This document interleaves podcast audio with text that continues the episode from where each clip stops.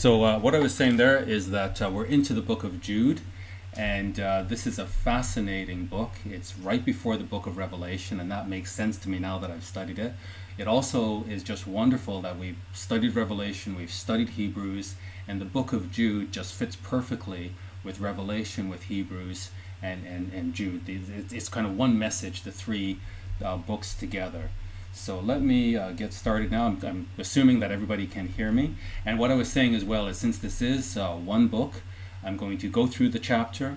We're going to do a summary of the book, and then we're going to have Q&A, and Pastor Murray will join me for the Q&A. So as we're going through the book, uh, just if you have any questions, you can post them on Facebook, and uh, you can post them on the chat.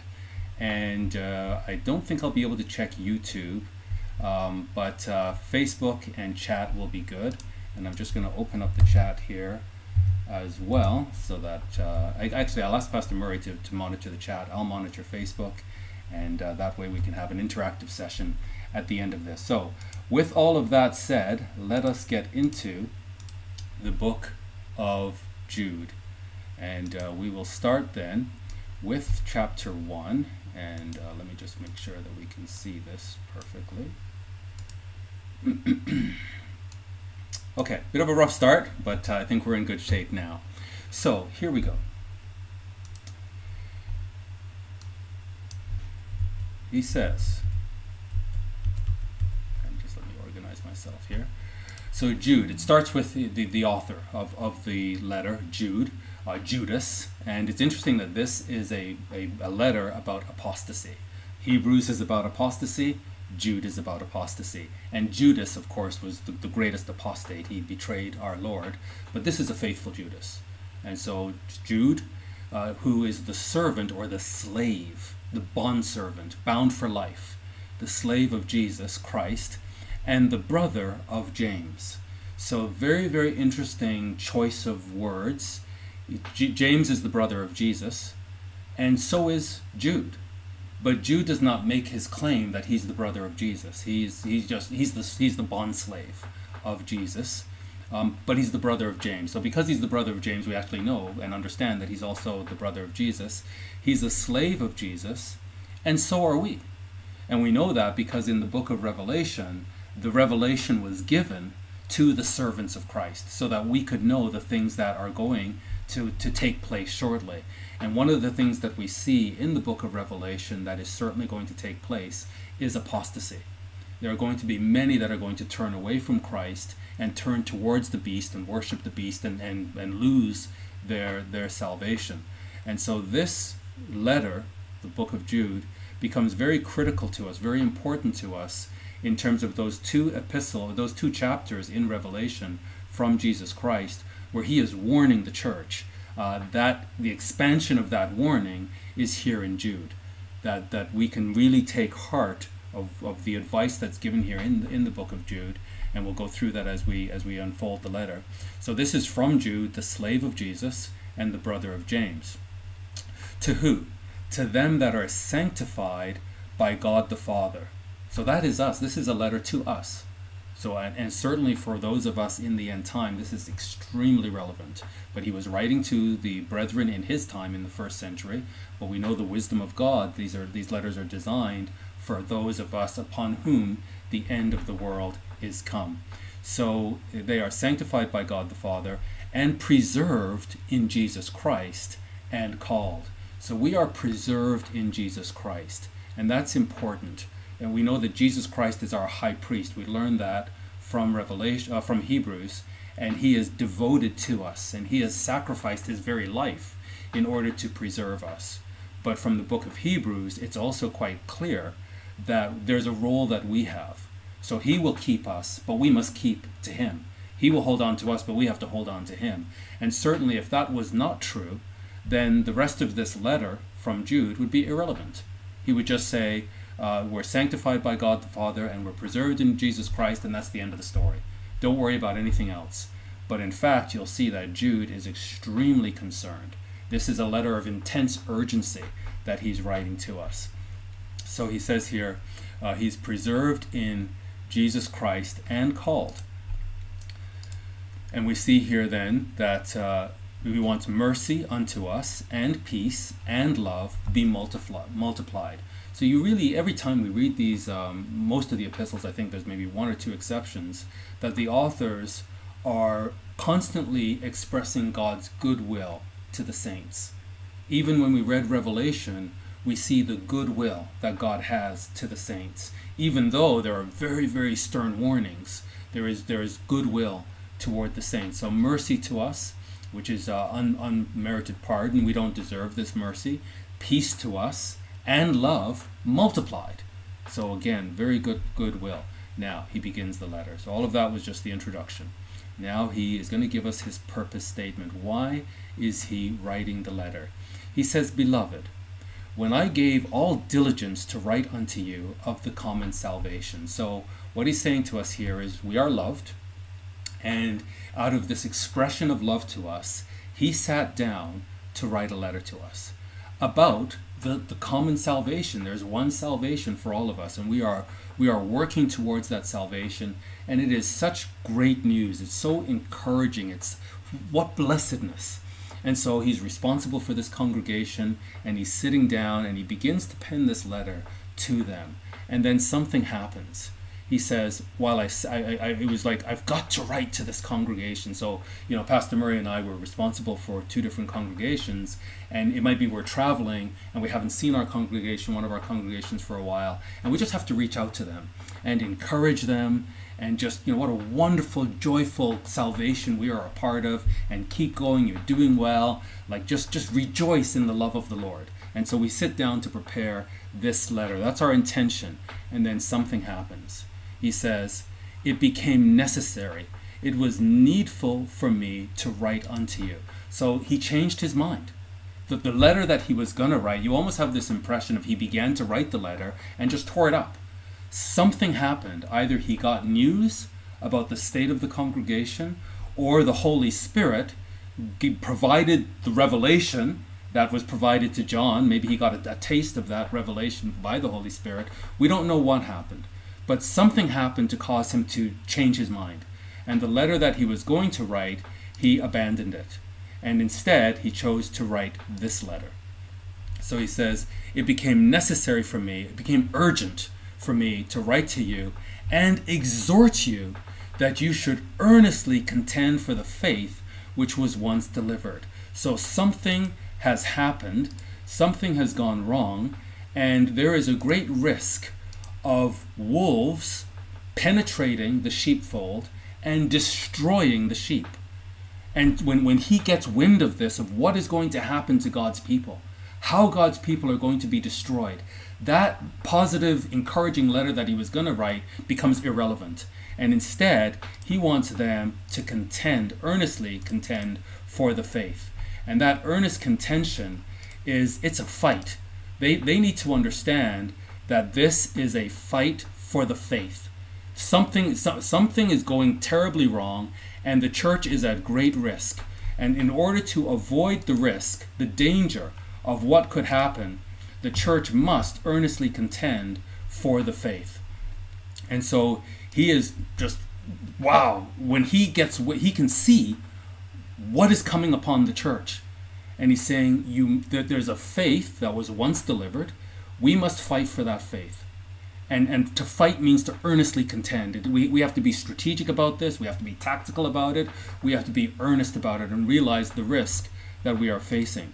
And so he wants the, the brethren to earnestly contend for this faith. And so he continues now earnestly contend. And that verb, earnestly contend, is in the middle voice which means it's, it's reflective, it comes back on itself. So it's something that we have to do for our own benefit. So it, we're the ones who are at risk, and the earnest contention for the faith is to our own benefit. So we must earnestly contend for the faith. Which faith? The faith which was once delivered unto the saints. So there is a degradation, there is a deviation from the original faith. And what we have to do is plug into the original faith. And fortunately, we have the scriptures and we can search the scriptures, and so we have the standard.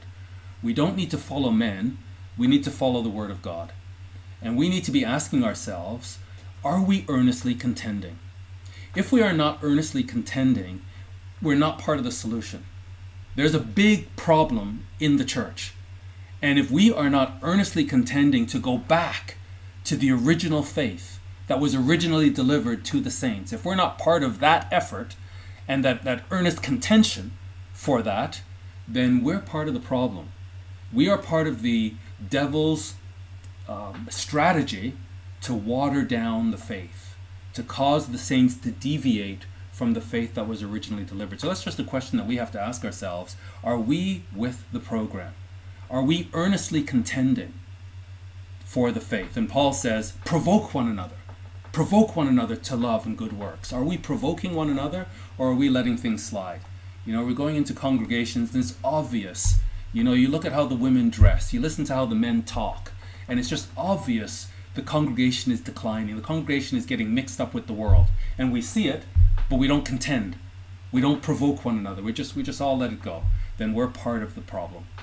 If we're contending, and it doesn't mean we go and give you know, give our brother or sister a black eye, but it means that we see the deviation and we figure out how can we get the congregation back to the faith that was once delivered in love not not in uh, when it says contend it doesn't necessarily mean contention. It means just real effort agony striving real efforts praying over it fasting over it uh, trying to figure out how do we do this. But we, we, we clearly see what the problem is and that's what we're contending for. So he goes on now to say now i wanted to just so, so why this book is so important is this prophecy in Second Thessalonians. Like, let's not be deceived by any means, for that day, the end time, shall not come, except there come a falling away first, and the son of man of sin be revealed, the son of perdition. So this prophecy tells us that apostasy is part of, of the program. Christ, Christ himself said, when the Son of Man comes, will he find faith on the earth? So it's clear that in the end time, the issue is faith. The issue is faith. And that's we spent this whole time in the book of Hebrews seeing how to contend when faith is being challenged, when, when faith is being lost. How do we contend for the faith? And so Hebrews gave us part of the equation, but not the whole. Jude gives us the other half. There's two halves to the contention. And what we're going to see as we study Jude is while Hebrews focused on external persecution. And because of that external persecution, brethren growing weak, brethren faltering, and brethren apostatizing. That's external persecution. What Jude deals with is internal infiltration, that the persecution comes from within. And because of that infiltration, there's apostasy. And of the two, infiltration is the greater danger actually when, when, when the church is persecuted from the outside, uh, what do they say? The cream rises to the top. That those who are truly, who truly love God, were willing to give everything. And, and so the, the church actually grows in persecution, even though, of course, there is apostasy. But in persecution, people actually join the church, they see the purpose of the church, and, and, and the church actually grows. But where, where we fall into danger is when we don't have that external pressure. Instead, we have infiltration and we begin to water down, we begin to let down our guard, and all of a sudden, or shouldn't say all of a sudden, but over time, we're not what we used to be. We, we lose our first love. And, you know, Christ in the, the seven epistles, there are so many warnings in there from this great priest king or king priest with eyes like a flame of fire. He is furious. And it is a furious God, a God full of wrath that is returning. And we have this sort of softy tofty, oh, I'm okay, you're okay, and you know what? God's okay too. We're all okay. Uh, no, we're not all okay. God is furious, and the world is evil, and God's people cannot be mixed up in this evil. We have to fear God and, and get out of this world, have nothing to do with the world, purify ourselves as, as men and women who realize God is coming and he's full of wrath. And we need to be under the blood of Christ. It, it's like the, the early Israelites. They, they had to put that blood on their doorposts in order to avoid the wrath of God. If we don't if we are not under the blood of Christ, this wrath is coming upon us. And, and I think too many of us have this kind of Protestant view of God of everything's okay. God loves everybody and it's all fine. He's just, you know, just, it's okay. No, no, no. When we read the scriptures, it's not okay. It is of the highest urgency. And this is, and Jude is writing to us with, with, with a sense of alarm and, and urgency. And we have to receive this letter with that same sense of alarm and urgency. So it's very clear apostasy is what the end, right before the return of Jesus Christ, great apostasy. And how does it happen? It happens little by little and then, and then a lot. And even here, Paul writes to Timothy that the Spirit speaks expressly. It couldn't be any clearer. The Spirit speaks expressly that in the latter times, this is our time.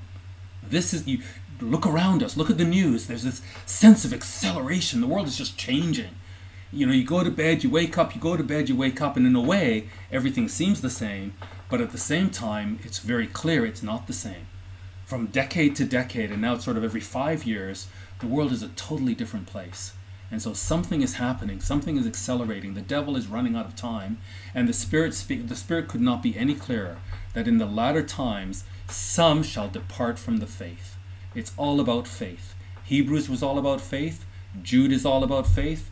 Revelation is all about faith. It's all about faith. And when the Son of Man returns, will he find faith? So here, there, there's going to be this apostasy, giving heed to seducing spirits and doctrines of devils. So, this is what Jude is all about how to avoid these seducing spirits and these doctrines of devils. Because bad doctrine leads to bad behavior. Good doctrine leads to good behavior. So we have to protect our doctrine. We have to contend for the right doctrine. And so we have to be careful, and that's where, again, we have to be careful about the teachers. We need teachers who are going to bring good doctrine. And good doctrine is right from the Word of God. It's not what I think, it's not what Pastor Murray thinks. It's not what any of our pastors think. It's, it's what the Word of God says. And all our, our job is just to give you the Word of God. And unfortunately, uh, sometimes, you know, the Word of God isn't sweet. Uh, it's not sweet. It's not. It's, it's bitter. And so Paul, when he wrote Hebrews, he ended it saying, "Allow this word of exhortation." This has been a rough, rough letter, but allow it. It's out of love for you. And here we're going to see a rough uh, exhortation as well from from uh, Jude. Now, when we were studying Hebrews, so we're, we're contending for the faith that was once delivered to the saints. And so there's one, there's one doctrine, there's one faith, and it's the same faith as our father Abraham. It's not that Abraham had a certain faith and we have a different faith. It's, it's the faith that was once delivered to the saints. All the saints have the one faith. And so Paul wrote in Hebrews, Unto us was the gospel preached, as well as unto them. So the forefathers had the same gospel preached to them, but the word preached to them did not profit them because it was not mixed with faith. So that, that was the only problem. The, it, the problem was not with the doctrine they received, the problem was not with the gospel they received, the problem was it, it wasn't mixed with faith. But that gospel that they received is the same gospel that's preached to us. So this faith that we are fighting and contending for, it's the same faith that was preached to the fathers. And then when, with, with this contention, you know, the Hebrews are feeling sorry for themselves, and Paul is not feeling sorry for them. They're feeling sorry for themselves, all the persecution that they've faced, and now they're going to be facing another wave of persecution, and they want a little bit of a pity party. And uh, Paul says, no, no pity party. You know, put your big boy pants on and get, get up and get going again. Because you have not resisted unto blood, striving against sin. And that's the expectation that Paul has that as you contend for the faith, you, you might get bloodied. So you, you're not going to win this fight without contention. And, and that means it's going to hurt, you're going to get bruised, but so what? Because what we're fighting for is so glorious that we're willing to pay the price. And that's what Paul is saying. You must be willing to re- resist unto blood. If you even shed blood, that's not too much for you to ask. Why? Because we're slaves of Jesus Christ. We go where He sends us. We do what He tells us. And even whatever we do, it's, it's, it's still not enough for everything that He's done for us. And then Paul, remember that there was this real focus in, in Hebrews that we're to consider one another, to provoke one another. And that, that provocation is not a light word. It's, it can, sometimes it can mean sharp contention, but the, the intent is to provoke one another to love and good works. We understand the, the risk, what, what we are, what the Hebrews in the first century and us in the 21st century, what is the risk of failure? And when we understand the risk of failure, we're just we're just considering one another and helping one another. And now we need to have this view of a kind of a macro view of our congregation and realize that we have to contend for the faith. We need to make sure that our congregations are pure, our congregations are holy, that when Jesus Christ returns, he returns to a congregation that is ready for him. We can't be so selfish that we're just thinking it's just me and the Lord. And as long as when the Lord returns, I'm, I'm good, I don't care about anybody else, as long as I make it, this is not the, the view of the Christian. Philippians 2 tells us to let this mind be in us, which was also in Jesus Christ. And it's the mind that esteems the brother greater than ourselves.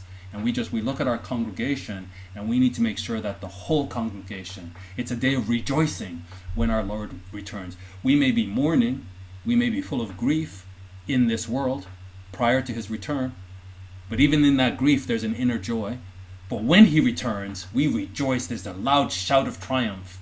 And that's what we're looking for for the whole congregation. So we're going to be provoking one another to love and good works. This is exactly what Jude is saying. Same message. So now, Jude explains why there is this um, concern, why, why he's so concerned. He explains here that he says, For certain men, are crept in unawares. So they have been sneaking in unawares. We, we, we haven't we don't know why how they got in, but they've snuck in. And they're contentious and they're seductive and they are of the devil. And they've crept into the congregation. And he says here, who were before of old ordained to this condemnation.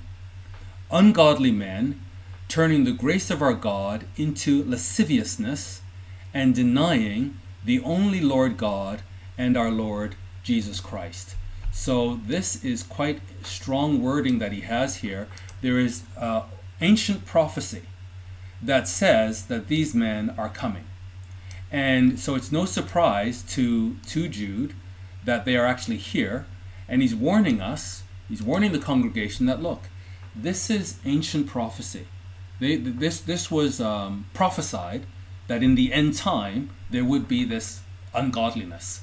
And so they're just fulfilling the ancient prophecy. And what is it they're that they're doing specifically? They're turning the grace of our God into lasciviousness. This word means just looseness, uh, no, no self control, anything goes, living out our lusts and desires. And it's all fine, it's all good. God is gracious. So you know, let sin abound because so, so let sin uh, abound so grace can abound. Uh, this is this is their doctrine. So there's a high permissiveness that they're sneaking into the church with their little whispering campaign, and the standards of God of the church are lowering, and we're getting into behavior that is uncomely for the saints. But it fits the, the world around us is doing it, so it seems quite normal. And they're denying the only Lord God and our Lord Jesus Christ. So this is blasphemous behavior and blasphemous doctrine, and it's this it's the seducing spirits and it's the doctrines of devils. And so in this case, this is lasciviousness, but it doesn't mean that the the answer to this is um, uh, you know being totally legalistic. Uh, no, there there is a balance in the middle that we have this freedom in the Holy Spirit that frees us from the bonds of sin. We, we, this freedom, we want to serve God. We want to do God's will. And so we don't need people, you know, measuring and, and, and shaking, wagging the finger at us and this sort of uh, cultish behavior in the, in the congregations. There's a freedom in the Holy Spirit. And it's a freedom where the law of God is in our hearts. So everybody wants to do God's will. Uh, but they, they now are taking this you know, in Galatians, we have the problem of people being legalistic and, and, and uh, removing God from the picture with their legalism. But here in this net case now, we have the opposite. It's all about uh, lasciviousness and, and doing whatever we like, and there's this filth.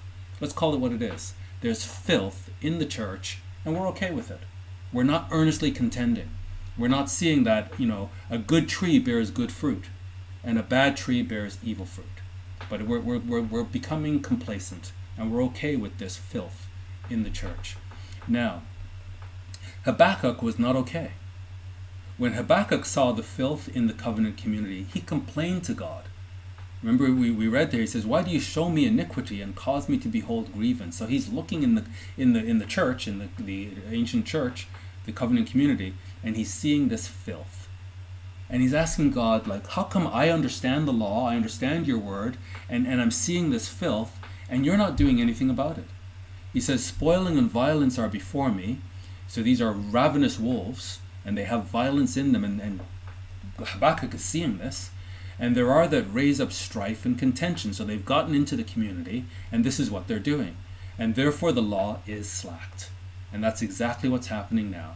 The law is slacked. We don't want we don't love God in the way that we should. And judgment never goes forth. Everything everything's okay. Uh, God's okay too. And you're okay and I'm okay and the world's okay and God's okay and there's no standards. This is this is not new.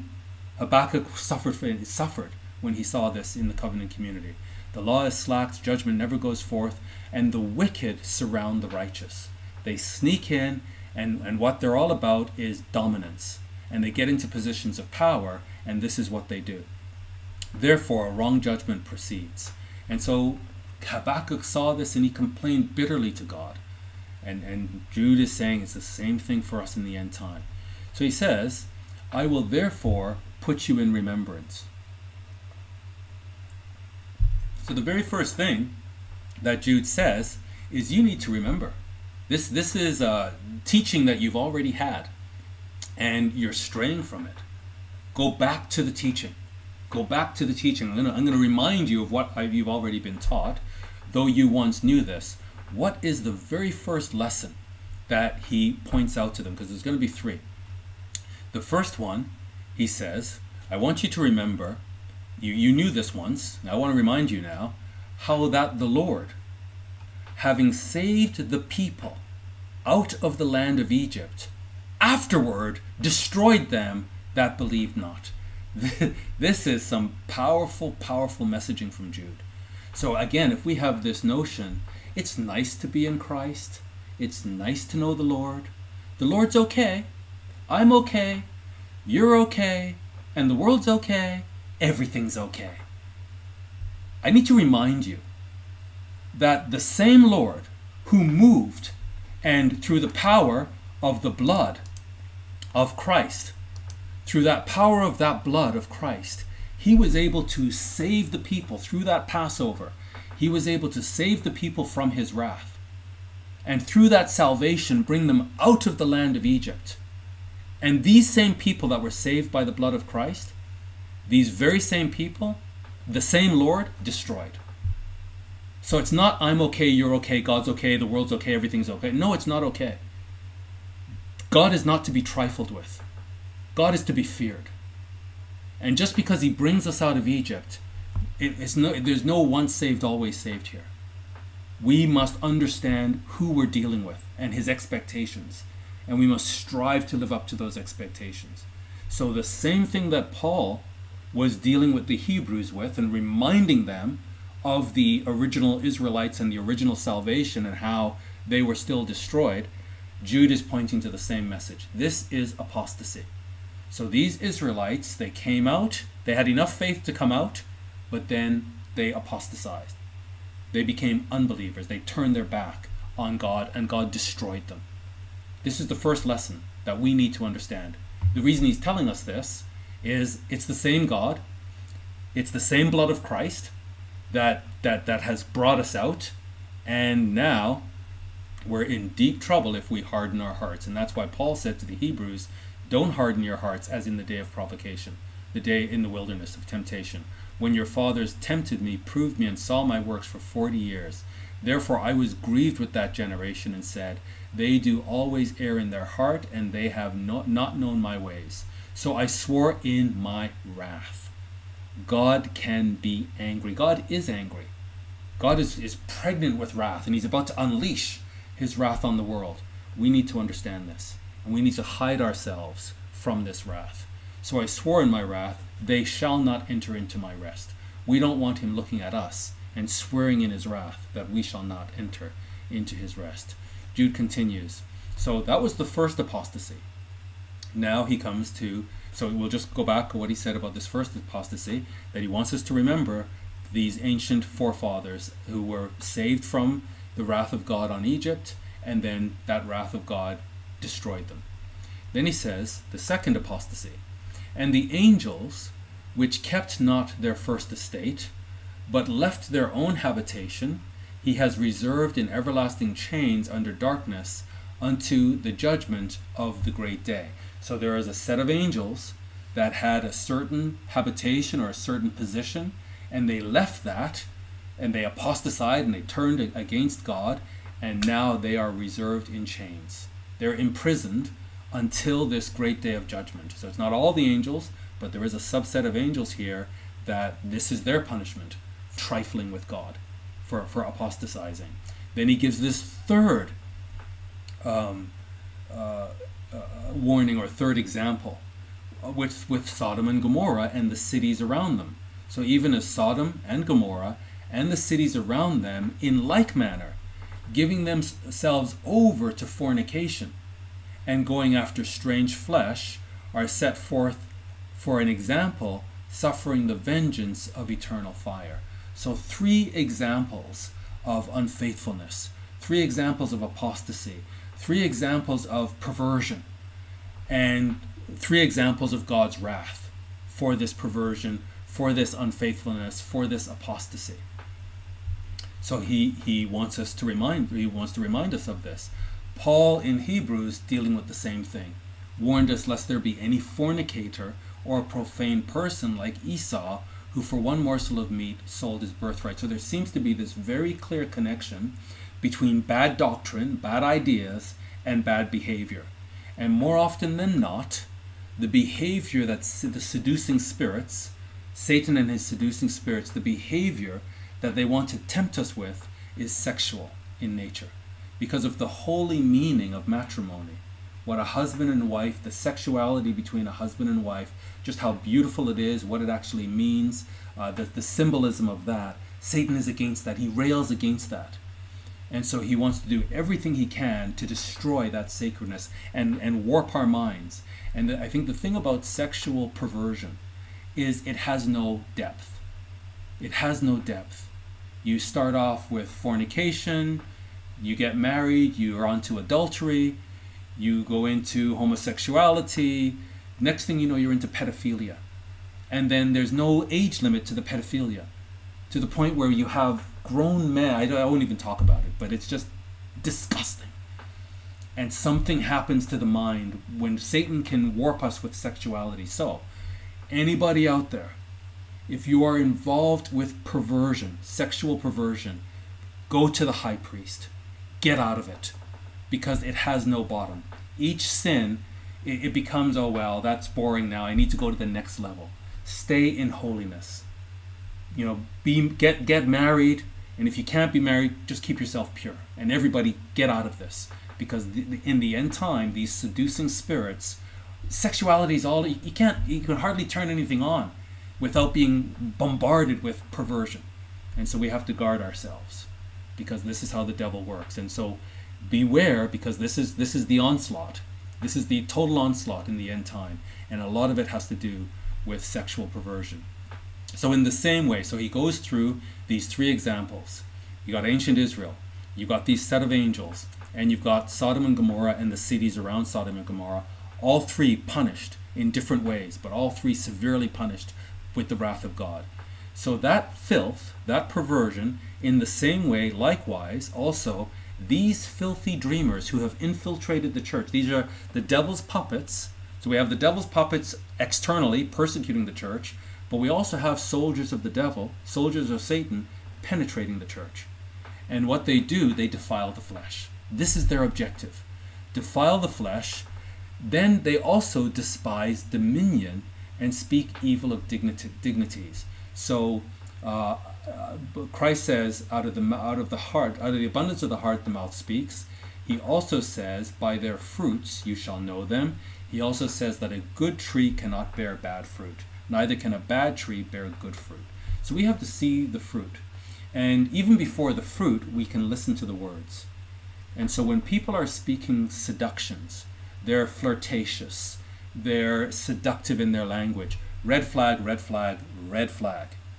When people are, uh, how shall I say, disrespectful to authority, kind of pull you aside and they want to tear down the ministry, where in Hebrews, Paul is constantly saying, Obey them that have the rule over you, greet them that have the, the rule over you. You know, acknowledge those that have the rule over you. Why? Because that's how God is going to work to preserve us. We're all one unit, but He's given us different gifts and roles. But these, they're going to speak evil. They're going to try to tear down and discredit uh, the, the shepherds. And they're also going to speak seductively. This is what we, we, we know the devil is at work. This is contending how we can contend for the faith. So this is what they do. They despise dominion and they speak evil of dignitaries. Jude says, Yet Michael, the archangel, so, you know, Lucifer's out. Now we have Michael, this, this archangel, when contending with the devil, so he's earnestly contending. When contending with the devil, he disputed about the body of Moses. So this is uh, in Jewish literature. They they had uh, I think this is the Assumption of Moses. Uh, they're, they're, so he's writing to a Jewish audience that this is the literature that they have, and they have this insight about the argument that Michael had about who owns the body of Moses to bury it. So when Michael was disputing with the devil about this, he did he dared not bring against him a railing accusation. Instead, he said, The Lord rebuke you. So, this is the example of righteousness. That if Michael, who is this archangel, when he was contending with Satan, who was Lucifer, about the body of Moses, he respected the fact that uh, uh, Satan holds this office, holds an office. And even though he's been rejected by God, until Christ came and, and took that office away from him, he was in that office. Adam failed. And so Michael respected the office. And, and rather than rebuke Satan directly, and you would think that would be deserved, he says, you know what? The Lord rebuke you. And so this is an example of how right how the righteous deal with authority.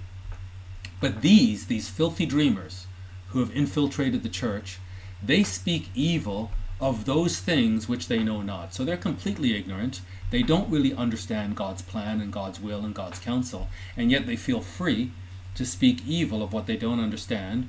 But what they know naturally as brute beasts, in those things they corrupt themselves. So they are, you know, the, the I think it was uh, 1 Corinthians, the second chapter, where he says, you know, without the Holy Spirit, we cannot know the things of God. The same way that animals cannot know the things of humans, without the human spirit.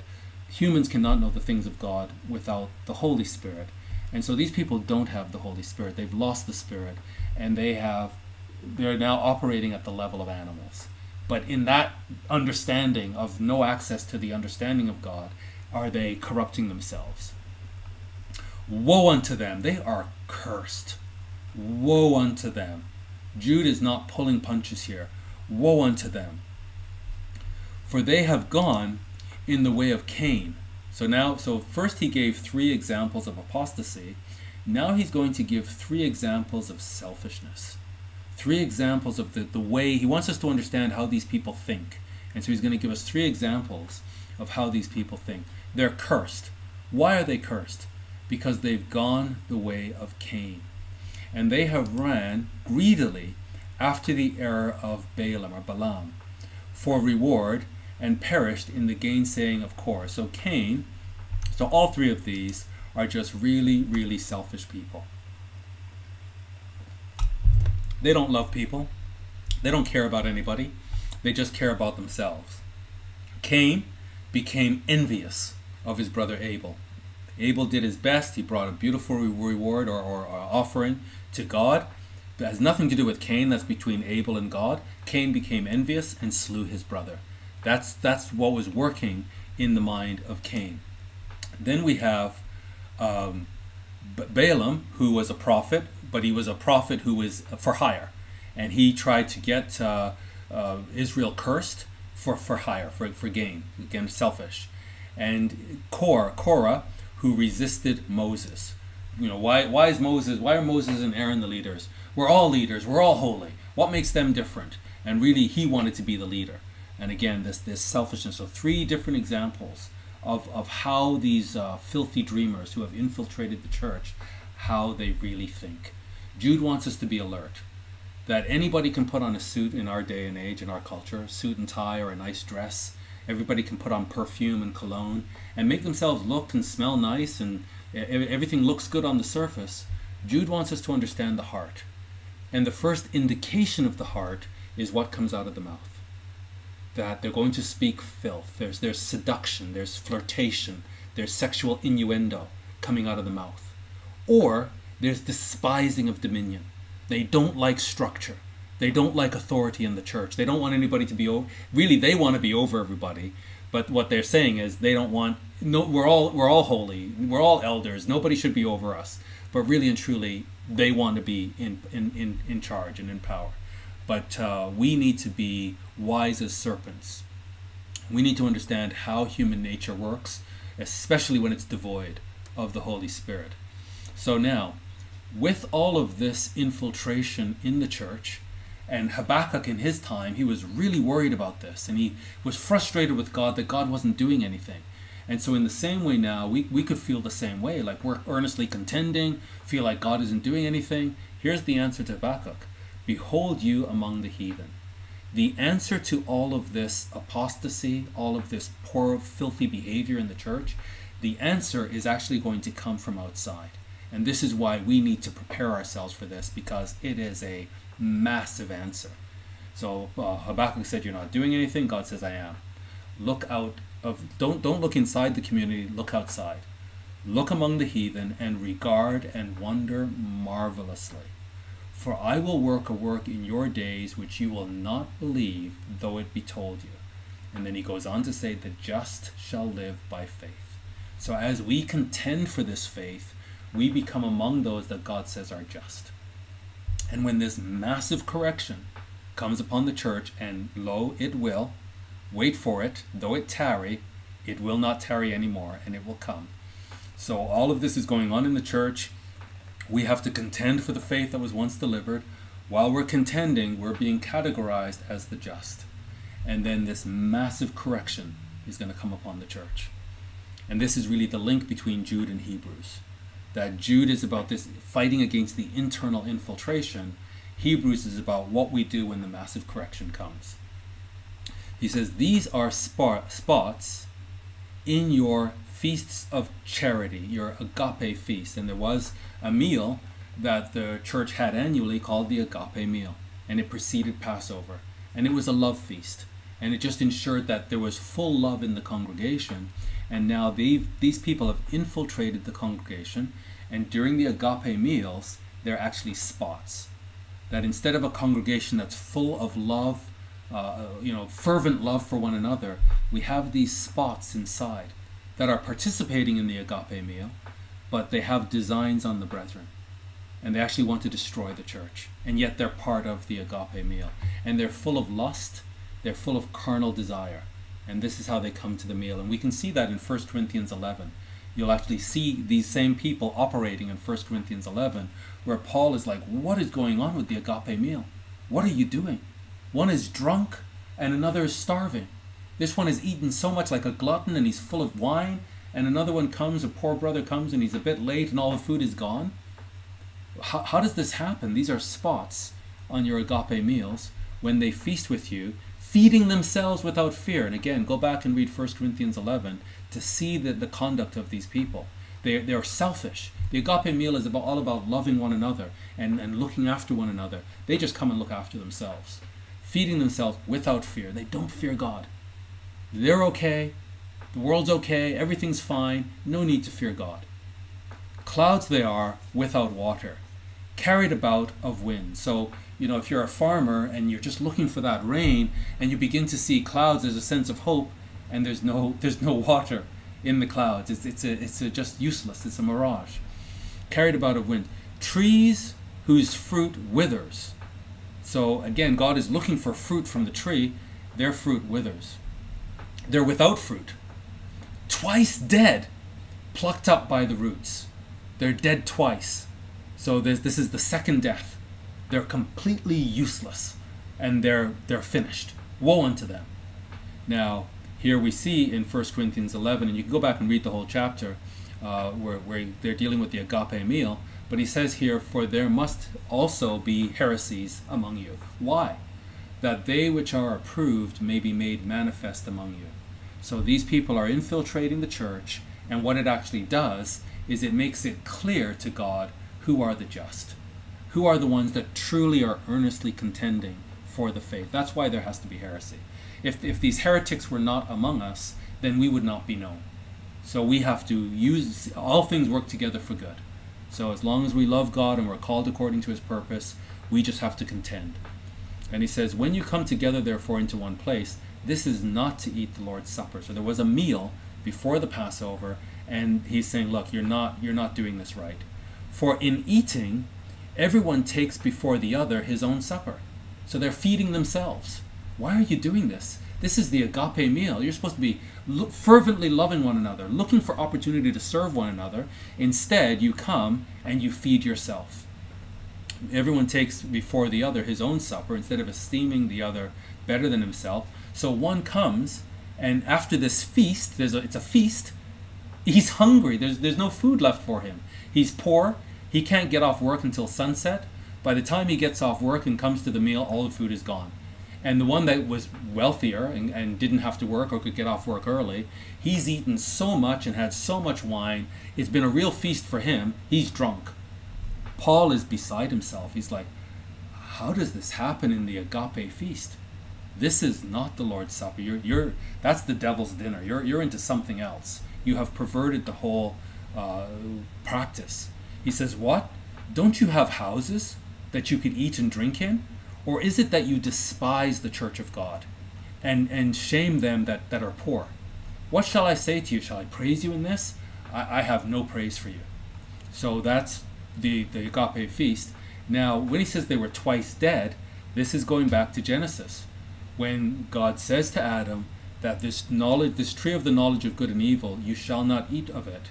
In the day that you eat of it, the Hebrew says, you shall die, die you shall die, die. The Greek says, you shall die the death. So there's a double die here, twice dead. There's, this is the second death. And so these people, they obviously had the Holy Spirit, but they've allowed themselves to, uh, what, what we saw in Hebrews 6, now it's impossible to re- renew them to the faith. He says here in Jude, they are raging waves of the sea. So this is, this is how Jude sees them. They're just raging waves of the sea. And he says here,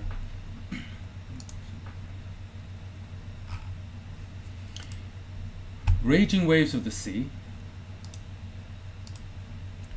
foaming out their shame. So you get the sense of the sea that just creates all of this foam, and this is they're raging. They, they have all these lusts and desires inside them, and they're foaming out their shame. They can't help it. All of their shame just comes out wandering stars to whom is reserved the blackness of darkness forever.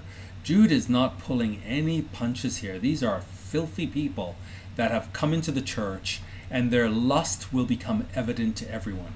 And then he goes on to say, he goes on now to quote uh, the book of Enoch. And, again, Jewish literature. This is uh, the book of Enoch. And Enoch also, the seventh from Adam, prophesied of these, saying, Behold, the Lord comes with 10,000 of his saints. So he began saying, This is ancient prophecy, said that this is coming. So Enoch, seventh from Adam, had a view into the end time of uh, the time of the Lord's return. And when the Lord returns, Enoch could see he returns in a state to a state of apostasy. So, so he's saying, look, this is in, and you read the Jewish literature, the book of Enoch, you'll see this that he be, he prophesied that the Lord comes with ten thousands of his saints. So the Lord is coming with his saints. What's he coming to do? To execute. He's furious. If, if we don't portray, if we don't understand Jesus coming full of wrath, then we don't know Jesus. He's coming to execute judgment upon all and to convince all, and, and this is just so It's, it's so poetic, but it's so heartbreaking. He's coming to convince all that are ungodly among them of all their ungodly deeds, which they have ungodly committed, and of all their hard speeches, which ungodly sinners have spoken against him. I think we get the idea here. This rampant ungodliness. People just don't have God in their lives. They are completely devoid of God. And this is this is the world that Enoch said that Jesus is coming back to. This is our world. So between today and the return of Christ, we're going to see this wholesale ungodliness in the world. And Jude is saying, and it's going to be in the church. This, this disease that, that penetrates the church. It doesn't just penetrate the church and stay quiet. It penetrates the church, and they have such desire and such designs, and they're under the operation of the devil, that it spreads in the church. And it overtakes, it's like a cancer that just overtakes the church and destroys the church. And Christ says, when the Son of Man comes, will he find faith on the earth? That's how destructive this is. And, and Paul tells us wholesale apostasy. Uh, he tells Timothy uh, that you know, seducing spirits and doctrines of devils are going to overtake. So now he says, who, who are these people? How, how do we identify them? As we earnestly contend for the faith, how do we know who we're contending with? How do, how do we spot them? They're, it's prophesied that they're going to infiltrate. Uh, how do we how do we spot them? Okay, this is how. These are murmurers, complainers. We spot them by their speech. Out of the abundance of the heart, the mouth speaks. They're not speaking of love. You don't hear agape. Instead, you hear murmuring, complaining, despising dominion. They don't want anybody over them. Why? Because they want to do whatever they want to do. This is it. Murmurers and complainers walking after their own lust. They don't want to be governed. They want to be free not to do the law of God, free to do the opposite, free to pursue their lusts, walking after their own lusts, and their mouth speaks great swelling words. This is what he's saying contend for the faith. Now, here's how to know where the enemy is working. And we need and he's going to tell us how to know where the enemy is working, then he's going to tell us how to actually contend. So uh, their mouth speaks great swelling words, having men's persons in admiration because of advantage. So when you look at Paul, when Paul came to address the Hebrews, he didn't come and say, You're okay, I'm okay, God's okay, the world's okay, everything's fine, you guys are wonderful. He came with sharp contention. You know, you guys ought to be teachers by now. And it's like I have to go back to kindergarten. It's it's a shame. Your your spiritual state is a disaster. This is how Paul spoke. He wasn't looking to flatter us so that we think, oh, Paul loves us, I love him. It's like, no, the, the love of God comes with a sharp sword sometimes.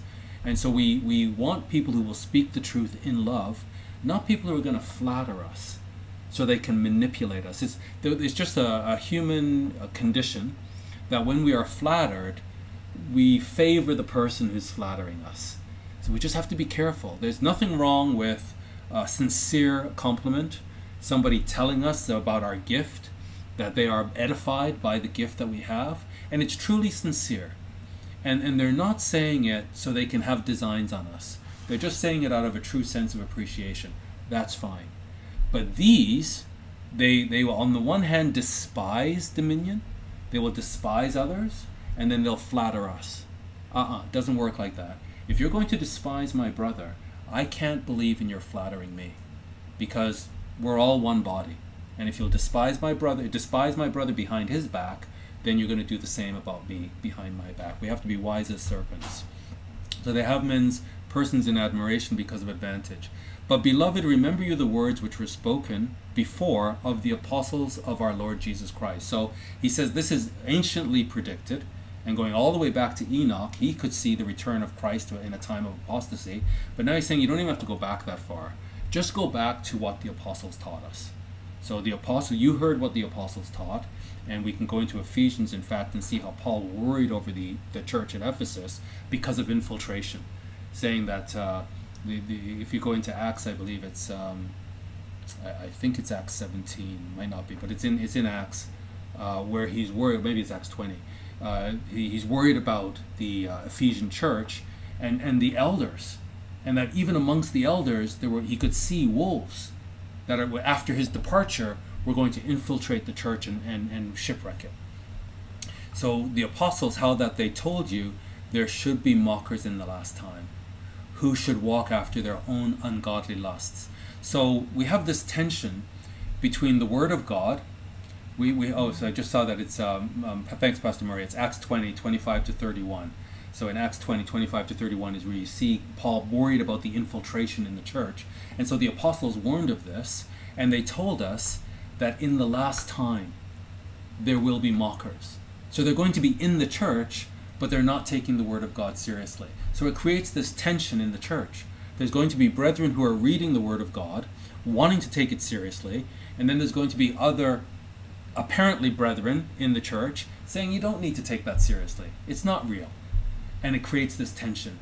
And Jude is saying, in this tension, we have to earnestly contend for the faith and understand, we'll listen to their words and understand that the battery that's powering them is ungodly lusts. They want what they want, and they see manipulating the church in order to achieve their ungodly lust. And some of these, uh, you know, some of these churches of God, I, I, it's a shame I have to say this. The leaders are filthy dreamers. The leaders are perverse and they have entire con- not just congregations but multiple congregations worldwide church and they're filthy dreamers and they have ungodly lusts and they're just using the people and flattering them and telling them oh you're a philadelphian christian and everybody else is laodicean and they're just tools of the devil. These be they who separate themselves sensual having not the spirit so they they are they believe in separating themselves, being exclusive. We're the exclusive people. Everyone else is evil. You're so beautiful. You're wonderful. As long as you follow me, we're off to the place of safety. And all of this nonsense. They they separate themselves. They're sensual. They don't have the spirit, and you can hear by the way they speak. But you, beloved, building up yourselves on your most holy faith so it is about faith. We have to build up ourselves. And again, when we studied Philippians 2, and we saw that every time uh, Paul used the word you, it was in the plural. Here, these verbs and the you, y'all, and it's all it's plural. It's it's it's a collective effort. We have to edify each other, edify the church, build ourselves up on our most holy faith, praying in the Holy Spirit. Keep yourselves in the love of God. So God can keep us, but we have a part to play too. We have to keep ourselves in the love of God, looking for the mercy of our Lord Jesus Christ unto eternal life. And he says he's going to appear unto them who love his appearing. So everyone is going to be terrified of his appearing, but those of us who are keeping ourselves in the love of God, we're looking for his appearing. We're desiring his appearing because we're looking for his mercy unto eternal life. Now, now he tells us how to contend. So there is a difference. So, so everybody's not the same. we need to be aware we need to listen to how people talk. We need to look at their fruit. We need to look at their behavior. But he says to make a difference. He says, and some, of some have compassion, making a difference. That they're not, everybody's not the same. We need to make a difference. So, you know, here we have otters, but there's a cat in the midst. You know, just because you're tall, that doesn't make you different. What this is a different beast altogether. So we have to understand there's differences. So make a difference, he says, and others save with fear, pulling them out of the fire. So there's some that are just weak. And, and, and, and you know, Paul says to, to look after the weak. You know, warn them that are unruly and, and comfort those who are weak. So some people are just weak. And we want to work with compassion with the weak. And, and there's a difference. They're not, they're not the same. Others we have to save with fear, pulling them out of the fire. So these people are on their way. Our God is a consuming fire. These people are on their way to destruction. And we need to say, like, wow, they, they've gone over. They're actually seduced by these spirits. And we need to figure out how we can pull them out of the fire, hating even the garment spotted by the flesh. So they're involved in sexual perversion, and we hate it, but they're our brothers and our sisters. And we've got to yank them out of the fire. What, you're committing adultery? You're committing fornication? Wake up! We need to provoke. Do you have any idea who we're dealing with? Do you realize you have to stand before God? Do you know what's going to happen to you? And we need to provoke them unto love and good works. So, and at the same time, hating what they're involved in. And so this is where Paul says, Let us consider one another to provoke unto love and to good works. And then Paul Jude now begins to conclude his letter. Now unto him that is able to keep you from falling. So he is able to keep us from falling. He's our high priest. But we have to keep ourselves in his love. So to him that is able to keep you from falling and to present you faultless before the presence of his glory with exceeding joy. We need to think about this. With all of our faults, with all of our foibles, with all of our weaknesses, with all of our sin, he is able to present us faultless. This the just shall live by faith. We become just not because of our righteousness, but because of his righteousness. And because it, what we need then is faith in his righteousness. Faith believing in him because he was angry with those who didn't believe. So we believe, and because of our belief, he's able to present us faultless before the presence of his glory with exceeding joy. These are, we have to just meditate on these words. It's, it's hard to digest, it's hard to express, but this is our future. And so it's all about believing in the high priest. And that's what Paul said in Hebrews. We don't have a high priest which cannot be touched with the feeling of our infirmities but was in all points tempted like as we are, yet without sin. So he's been through this. He's a high priest that's compassionate. And so Jude now ends by saying, To the only wise God. This, when we look at Revelation, when we look at Jude, when we look at Hebrews, there's a wisdom in these books, and it comes from God. And any other so called doctrine, we're not interested. There's only one wise God, and we believe in His word. To the only wise God, our Savior, be glory and majesty, dominion and power, both now and ever. Amen. Amen, amen, amen. So that ends the, the book of Jude. Bit of a, a, a fast pace through it. Hopefully, you have some questions and thoughts. I'm going to bring Pastor Murray in a moment. But what I want to do is just go ahead and uh, just summarize uh, the book and also how it ties to the other two books that we've studied recently. So first of all, in terms of summary, uh, the structure of the book, there's an introduction, and, and there's this urgent need to write. His purpose is to address the infiltration. The church is in danger.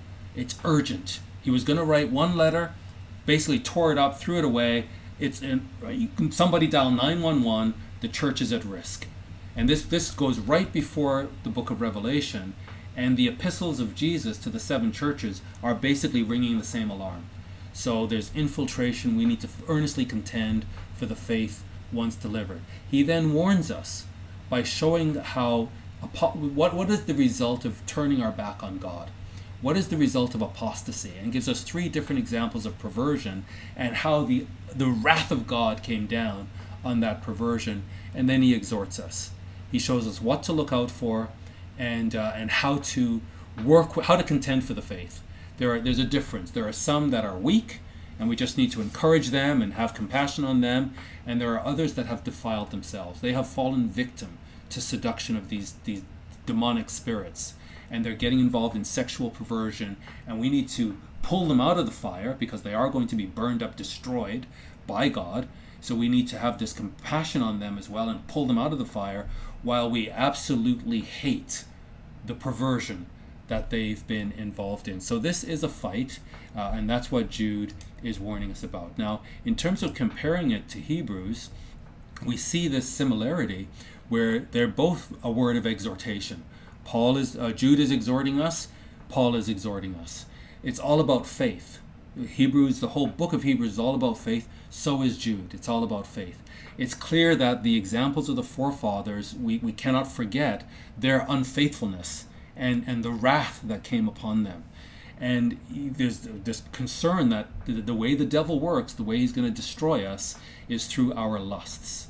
And we have to escape the, the lusts that are in the world.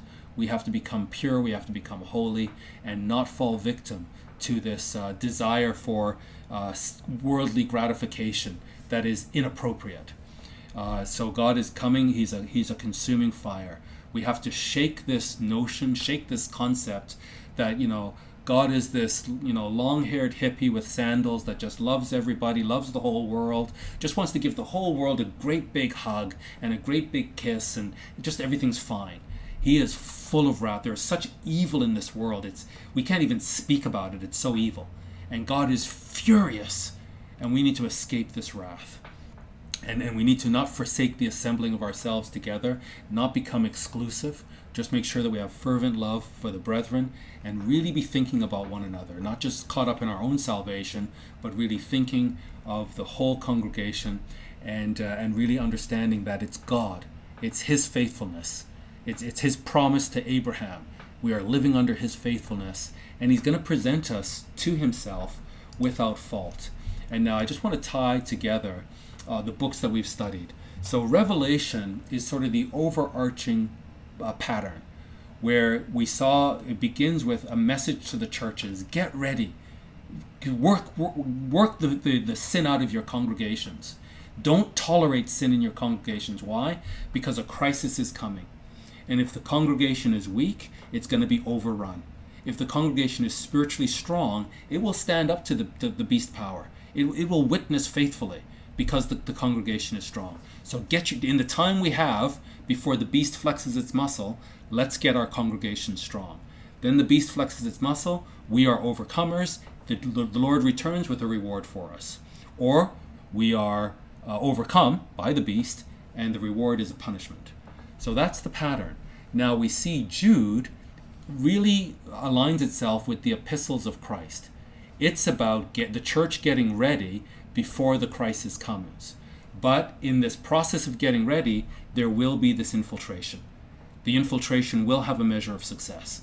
In some congregations, it will completely overcome the congregations and destroy them. In others, it will be contained because there's going to be this contention for the faith once delivered.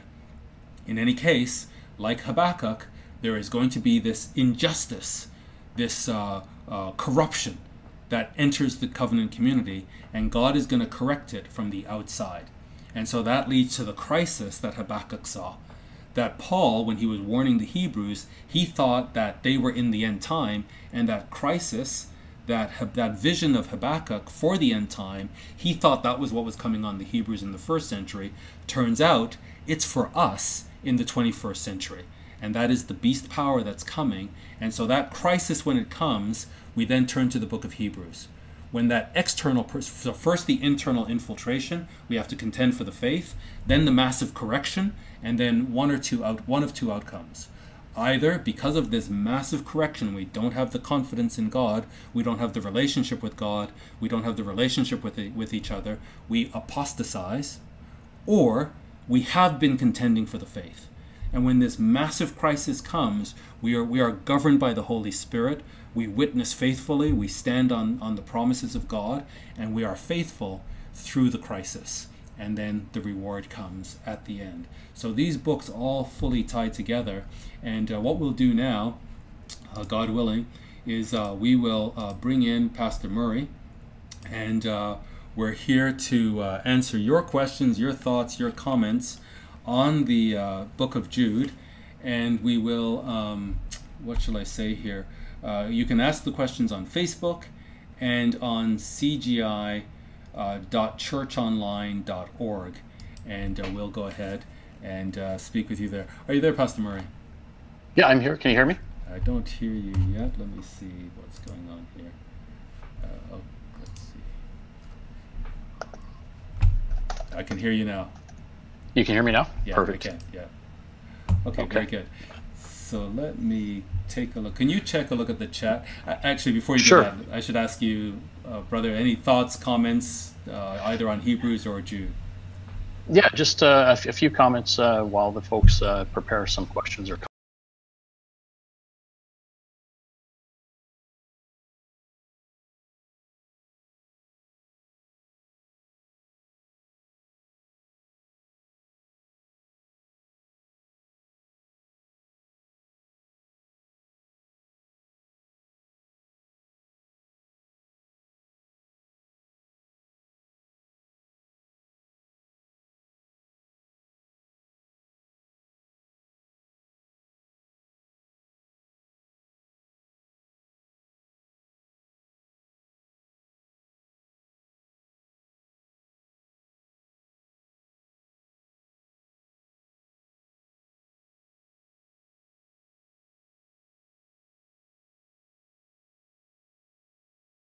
actually means uh, who were written about before or depicted previously, where Jude is basically saying the, the prophets have told us in times past that this would happen, and these folks are just fulfilling this, fulfilling this prophecy. They weren't evil instruments of God. Um, so important to understand that there. Um, another uh, piece oh, of. Sorry, Murray, of, we're just having a problem with the sound. I'm getting a message that we're not getting sound from you. I can hear you clearly, um, but for some reason. Oh, no. I can hear and see you clearly as well. Yeah. Let me just uh, check here.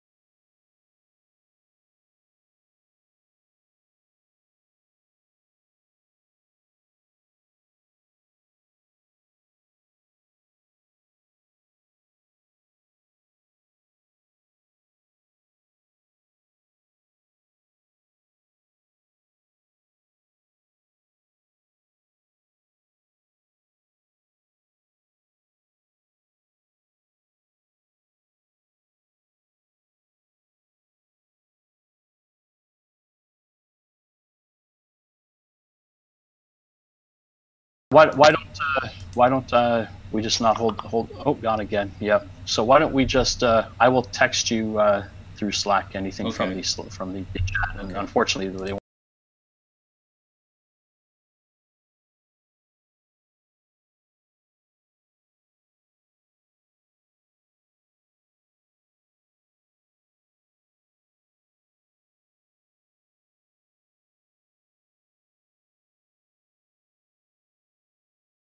I'm not sure what's going on with the sound here, but uh, I'm getting this message that we're not getting sound.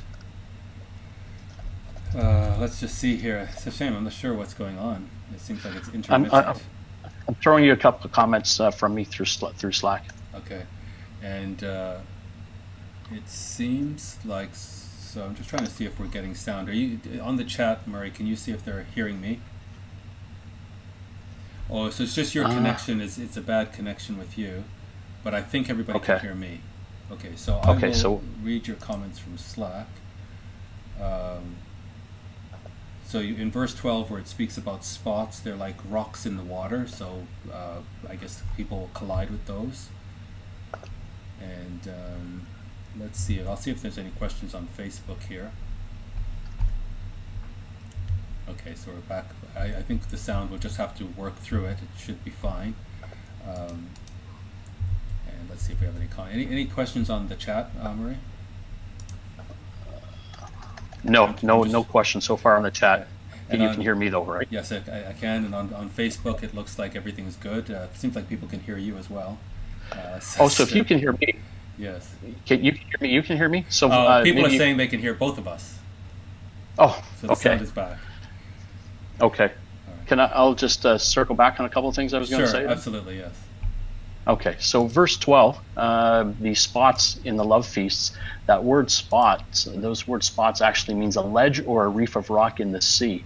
And you were really touching on how these folks uh, that were that were doing this weren't even real church members. They were, had infiltrated and were evil. So what how that, that word spots in Greek really acts as as these are are dangers under the water that can't be seen that can, wow. can, can can dislodge a ship That's very Uh, powerful. so That's very powerful. reefs of yeah reefs of rock under the sea um, and then just a couple more down to verse 22 uh, that word uh, making a distinction or making a difference in the king james that's that word diakrino which means discernment uh, and it's it's it's it's the command to the, the church to use proper discernment whether to have compassion over those that just you know need some guidance out of out of their ways and and uh, or to save with fear and that fear is what that that word that you've talked to us about before which is phobia this isn't the respectful fear of god this this is the time that people actually need to be terrorized back into back into place.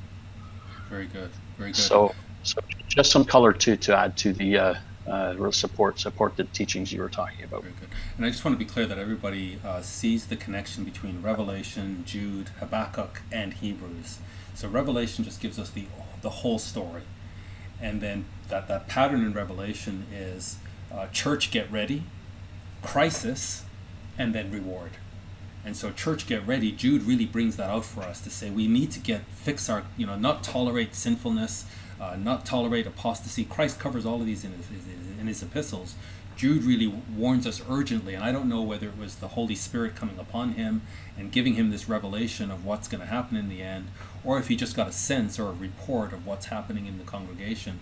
But something happened to him to compel him to write to the church with this very urgent warning to fix your get yourself right with God in order to be successful through this apostasy that's coming. The, the, the crisis then comes, which in Revelation we see the beast uh, prevailing against the saints. In Habakkuk, we see the vision of Habakkuk. Uh, God saying, I am going to fix this. It's gonna, I'm going to fix it from the outside. And then in Hebrews, we see when this persecution comes on the church, the Hebrews panic and they're trying to find a way to escape the persecution instead of standing up faithfully, uh, preaching the gospel, and just going forward, knowing that the just shall live by faith. There are a couple of questions here, uh, if I can read them to you. Absolutely. Uh, one comes from uh, JD, who asks, Why are some fallen angels in chains while others are active? Uh, William makes a quick comment before uh, I ask you. He says, The answer you seek is in the book of Enoch. Did you want to expand upon that? Yeah, so this is uh, Jewish literature that really goes back to Genesis 6. And it appears from uh, the book of Enoch that there were a set of angels that left their state and started to manipulate or participate in human sexuality. And sort of similar as if a human were to participate in animal sexuality. And these specific angels are, are set aside and, and they're, they're chained or imprisoned until the judgment comes. This is what the book of Enoch uh, speaks about. And so this is this is the Hebrew or Jewish literature that Jude would know that the saints that he's writing to would be very familiar with these teachings because they themselves were Jewish and reading this this literature. Thank you. And the next one comes from Ray, who says, How can so many turn their back on God? there but for the grace of God go I. I think the question, the really uh, question we should ask is how can God have so much mercy on us that He's going to present us before His throne faultless? And it really comes mm. down to that that faith of Abraham that God said it, we believe it, and we're just going to follow through and, and cling to Him no matter what. Mm-hmm. I think the natural condition is actually apostasy that we don't believe God. We, we believe in our own righteousness. We believe in other human beings. And this is sort of the natural state. Uh, we need the Holy Spirit to be in that supernatural state of faithfulness. Mm-hmm. I, I agree. Uh, no other questions here. Just a few thank yous from JD, from Ray, from Rick Four uh, on your answers and your study. Great. And uh, on YouTube, there's a comment from Angel Zap saying, I have to repent of all the bad deeds amen, brother. We all do. Like, I, I really mm-hmm. hope that what we get from the Word of God is God is not to be trifled with. This is not a game. This is this is eternal life that we're dealing with. And if we are involved in things that we know we should not be involved in, go to the high priest. Repent. We can't do this by ourselves. There's no there's no sense beating ourselves up because we fail and we fall and then we're like, "Oh, I'm never going to make it." This is not the Christian way. The Christian way is I'm a human being. I'm, there's no righteousness within me. There's nothing good in me. Oh, but then God gives me His Holy Spirit. And the reason He gives me His Holy Spirit, He wants to put me to work. And so He has every, he, He's putting me in this body to work. The body works. Our, my body works, your body works. It's functional. And so we're put in the mm-hmm. body to function. And, and we just, we, we get down on our knees, we take it to our high priest, and over time we see like i'm not the same person i was last year and, and I'm, I'm becoming a new person and this time next year i'm stronger than i was at this time and it's all the work of god so we just uh, brethren please repent.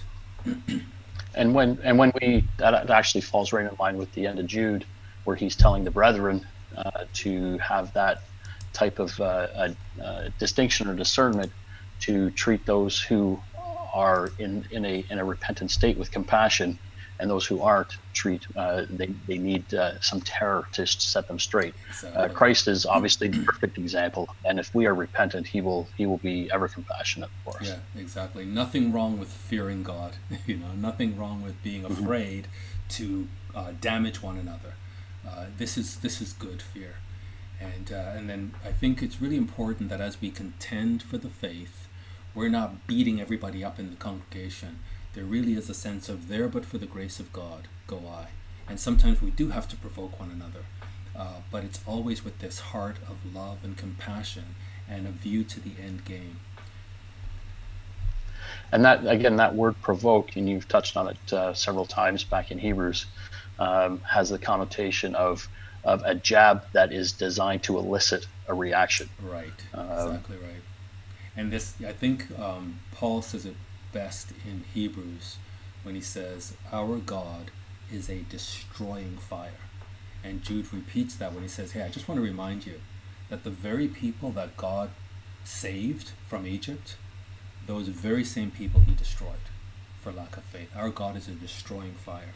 And I think we just have to have this awe and respect for God that we're, we're not to toy. We don't have God in our back pocket and it's like, oh, I need a mm-hmm. healing. I need healing. Oh, I'll pull out God and I'll get healed. Oh, I need some money. I need I need a, I need a new house. Pull out God. I get a new house.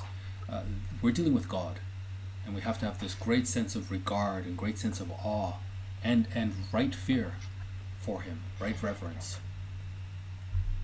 Mm-hmm. Agreed. Very good. So, uh, Pastor Murray, and then again, if you know, if, if you're out there and you're thinking about baptism, uh, that's what this is all about, making disciples. And so, if, if you if you need baptism, reach out to us, uh, Adrian.Davis uh, at cgicanada.org and Murray.Palmatier at cgicanada.org. And we're happy to uh, work with you. And I know Pastor Murray's doing a lot of counseling for brethren who are seeking or people who are seeking uh, baptism. I do want to mention that uh, we want to get onto the book of Isaiah. We're going to do that book next, God willing. Uh, however, for the month of September because of the holy days, because of my travel schedule. We have the feast coming up. Uh, we will not have any Wednesday night Bible studies. Uh, that grieves me, but uh, that's the situation. We're going to resume Wednesday night Bible study in October. So, for those of you who know about the feast days, our brethren, uh, have a wonderful fall festival season.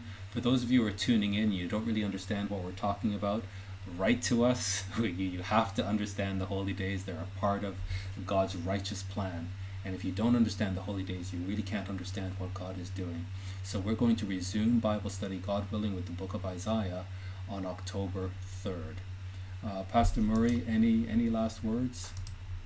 Uh, just uh, from our family and our congregations uh, to everyone out there, have a most meaningful and edifying uh, fall festival season. These are these are exciting times, and and as we've heard over the last number of studies about how difficult it's going to be, it's at it's during these festival times when we're together uh, um, for a longer period of time that we build up the reserves that uh, will help us endure. So That's have a right. great uh, festival season, everyone. Amen. So let's love one another. Let's love our God. Jesus Christ is King. He's coming soon, and let's let's hide from His wrath and we'll do that by loving Him, by loving one another, and heeding His word. God bless. God bless, Murray. Good night, all. Good night.